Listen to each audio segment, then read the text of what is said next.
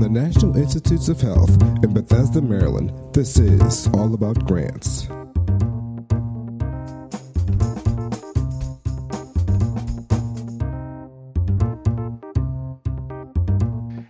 Hello, and welcome to another virtual edition of NIH's All About Grants podcast. I'm your host, David Kosub, with the NIH's Office of Extramural Research.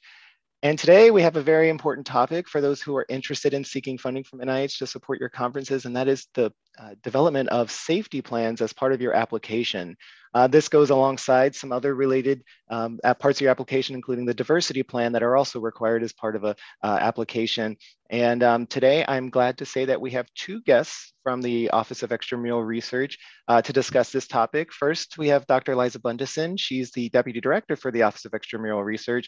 And we also have Dr. Paula Goodwin. Uh, she is a program administration officer for the NIH, um, and I welcome you both to the show. So we will jump right in. Um, maybe Liza, you can take this first one. Why are we even requiring safety plans as part of conference apps? Hey, thanks, David. So this is part of a larger coordinated effort at NIH to promote safe and inclusive environments in the context of NIH-funded work. In 2019, the NIH Advisory Committee to the Director issued a report called Changing the Culture to End Sexual Harassment with a series of recommendations to NIH, one of which was that NIH supported conference organizers should establish codes of conduct. And so, unfortunately, we know that professional misconduct, including harassment, bullying, and discrimination, can occur at scientific meetings and conferences. And there can be power imbalances among attendees, and individuals may not be aware of the conference's code of conduct. So, furthermore, at conferences, the targets of harassment don't have access to the same resources that they would have at their home institution. And given that the harassment may involve someone who's not from the target's home institution, the reporting channels may not be clear. And harassment can negatively affect the ability of attendees to participate in the conference, and they may lose valuable learning opportunities, networking opportunities, and just the ability to exchange scientific ideas with their colleagues. And so, to address these concerns moving forward, all NIH conference grant applicants must submit a pre award plan to promote safe environments, or what we call a safety plan. And the organizers are required to describe their strategies to communicate safety plans to the attendees and describe how they will document allegations and resulting actions. Now, having a safety plan in place prior to the conference event is a proactive strategy meant to convey to all attendees a commitment to fostering a safe environment and to alert potential violators that inappropriate behaviors won't be tolerated. Now, this has always been an expectation um, per the NIH grants policy statement that NIH supported conferences have safe and inclusive environments, but now we're just asking grantees to show us the written plan. Great, thank, thanks for that. Actually, to kind of build on one of the, the, point you made, can you talk a little bit more, maybe Paula can join as well, about kind of what are the kind of elements in these safety plans? Sure. Um, so the basic elements are a statement of commitment to provide a safe environment, expectations of behavior, including a list of the behaviors that are considered harassing, instructions on how to confidentially report alleged violations of the expectations of behavior to the conference organizers, and a description of how the organizers will assess the allegations and the consequences for those who are found to violate the expectations of behavior. And so, in addition to that, we also want to make sure that these safety plans include our other communication channels and how to report allegations. So, we have, uh, they should have information about the HHS Office of Civil Rights, as well as NIH's own portal for reporting grantee harassment. So we want to make sure that they both include, our all safety plans include those instruction and that information also. All right, great. Thank you for that. Are there any strategies or other considerations that you can provide for our applicants as they're thinking about putting these applications together? Sure. So I'd like to say, in addition to the plan that you will submit to us, the plan that will be shared with conference attendees, we're also asking you applicants to share with NIH the strategies to communicate the plan because the plan is only effective if people know that it exists, they know how to report, and if potential violators know the consequences of violating those expectations of behavior. So we're asking that you provide us with strategies of communication, as well as any other strategies that you're going to employ at the conference to help ensure safety of all attendees. So when we think about strategies to communicate, we really want applicants to move beyond sort of a, a checkbox. When you register, there's the plan and you just check that, acknowledge that you've actually seen or read the plan. We really want to think about really creative ways to make sure that everyone who's attending the conference is well aware of the safety plan. So some strategies or examples uh, that we came across in the literature are people um, having it as part of the opening plenary session where they actually go over expectations for behavior, where they communicate, you know, how you can report. There are also uh, folks who may be volunteers to, you know, identify themselves with special badges as folks that they could contact and report allegations to.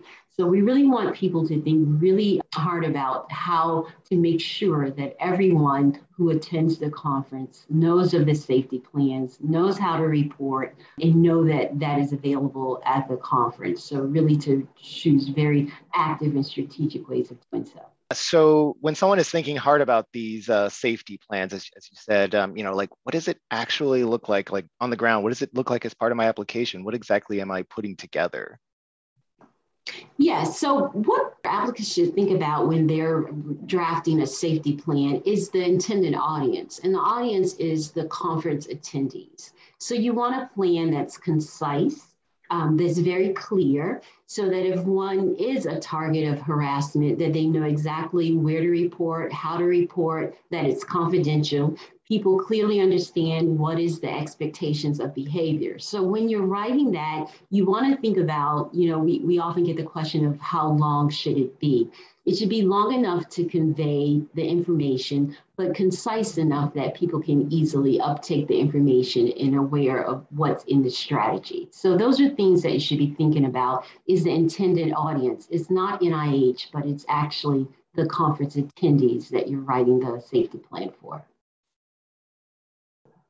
Uh, thank you for that. And, and unlike a diversity plan for conferences, these aren't required when someone puts the, or submits their application. They're required just as part of just-in-time materials. And so I guess the kind of the question is like, how much thought should I be putting into these safety plans, you know, from the outset, um, as opposed to thinking about it maybe if I'm going to be notified that I might be getting an award, so just in time. So, as Liza indicated, safety plans or the expectation that you provide a safe and inclusive environment has uh, been a long-standing expectation of conference grantees.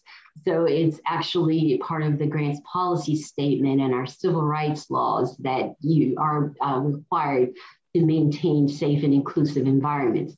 So what we're requiring now is that you show us the plan. So just as you've been, you know, developing your proposals for conferences in the past, you should think about how are we going to make sure that we assure safety and inclusiveness at these conferences. So this should be in your mind as you're preparing the application, thinking about what resources may be needed in order for you to ensure safety. So, uh, the answer to that direct question is yes, it should be considered. And, like uh, Liza said, we're only asking now that before funding is awarded, that you actually show us that plan and communicate your strategies to us prior to getting the award. But you should always think about that at the beginning and how to ensure safety and inclusiveness. Great, thanks for that, Paula. Um, and before we close, I'd love to bring Liza back into this conversation as well and, and actually address this question to both of y'all. Any, any final thoughts, any last minute things that we haven't touched on that you feel are critically important um, to, for you know, our community to know about safety plans for conferences? Well, I think we just want to reiterate that, that fostering safe, respectful, and inclusive environments very important to NIH, and we take concerns about harassment extremely seriously And we'll continue to work with the extramural community on this effort, as well as on other initiatives to end the culture of harassment research. Yes, and I just like to reiterate that, you know, this is part of the process to change the culture. So this plays a role in that we have clear expectations at our NIH funded conferences about what the behavior should be, and that we are able to take some action to help ensure the safety of all so that all can participate in the NIH funded conference. So we think that this is a large step in getting to the point of changing the culture so that we end sexual harassment and other forms of harassment.